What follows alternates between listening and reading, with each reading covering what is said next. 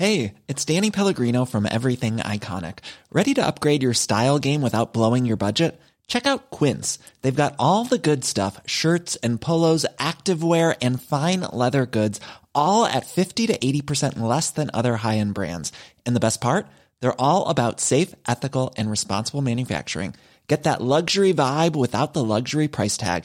Hit up quince.com slash upgrade for free shipping and 365 day returns on your next order. That's quince.com slash upgrade.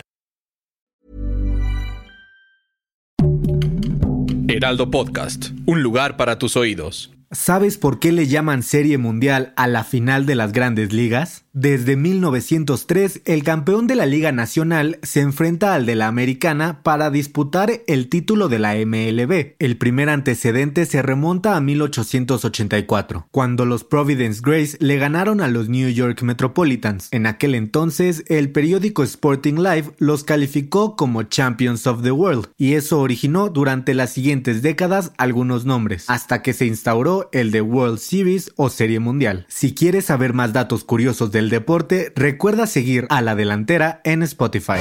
La Delantera, las noticias más relevantes del mundo deportivo.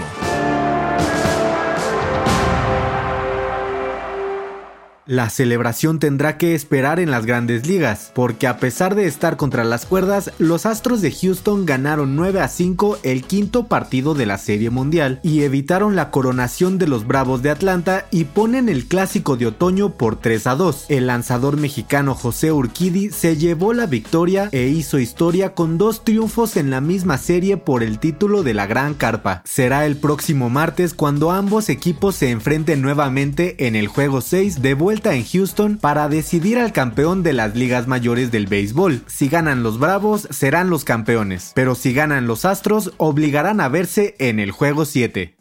En la Liga MX, Cruz Azul se llevó el clásico joven este domingo tras ganar 2 por 1 con un penal de último minuto que anotó Jonathan Cabecita Rodríguez y extendió la mala racha del América que perdió la final de la Conca Champions contra Monterrey el jueves pasado. A pesar de la derrota, las Águilas siguen como líderes del fútbol mexicano. Y por otro lado, las Chivas comprometieron su calificación a la zona de repechaje para ganarse un lugar en la liguilla al caer 2 a 1 contra Tigres con un doblete de André Pierre Guignac. Los equipos que ya no tienen posibilidad de pelear por el repechaje son Querétaro, Juárez y Tijuana. Pumas aún tiene esperanzas y todo se decidirá la próxima jornada.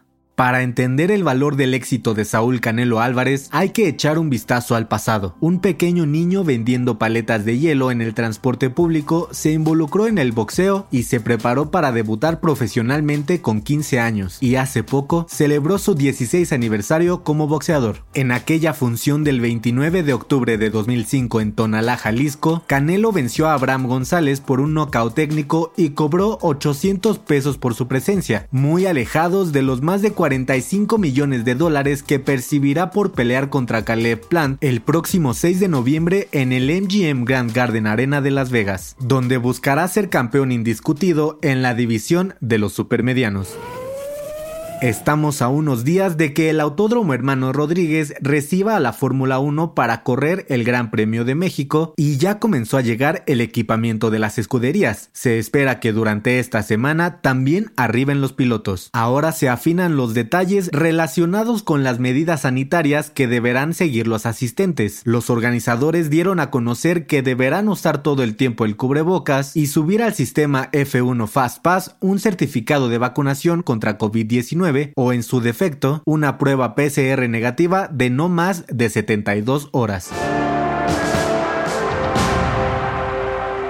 Para tomar la delantera te traemos la agenda con la actividad deportiva más importante de esta semana. El lunes primero de noviembre, el Wolverhampton de Raúl Jiménez recibirá al Everton en la Premier League. También hay Monday Night Football de la semana 8 de la NFL entre los jefes de Kansas City y los gigantes de Nueva York. El martes 2 vuelve la emoción de la Champions League. El Barcelona tratará de revertir una mala racha contra el Dinamo de Kiev y Cristiano Ronaldo con el Manchester United jugará contra el Atalanta de Italia. El miércoles 3 se calentarán los motores para el Gran Premio de México. Sergio Checo Pérez dará una exhibición en Paseo de la Reforma. Además, el Real Madrid enfrentará al Shakhtar y el Liverpool al Atlético de Madrid en la Champions League. Yo soy Pepe Ramírez y te invito a que sigas pendiente de la información deportiva en el Heraldo Deportes y todas sus plataformas digitales. No dejes de escuchar el próximo episodio de La Delantera, todos los lunes y jueves. La Delantera es una producción del Heraldo Podcast. Encuentra más información en heraldodeportes.com.mx y síguenos en nuestras redes para estar enterado de todo lo que acontece en el mundo deportivo. Twitter arroba heraldodep-mx. Instagram arroba el Heraldo Deportes MX y encuéntranos en Facebook y YouTube como El Heraldo Deportes.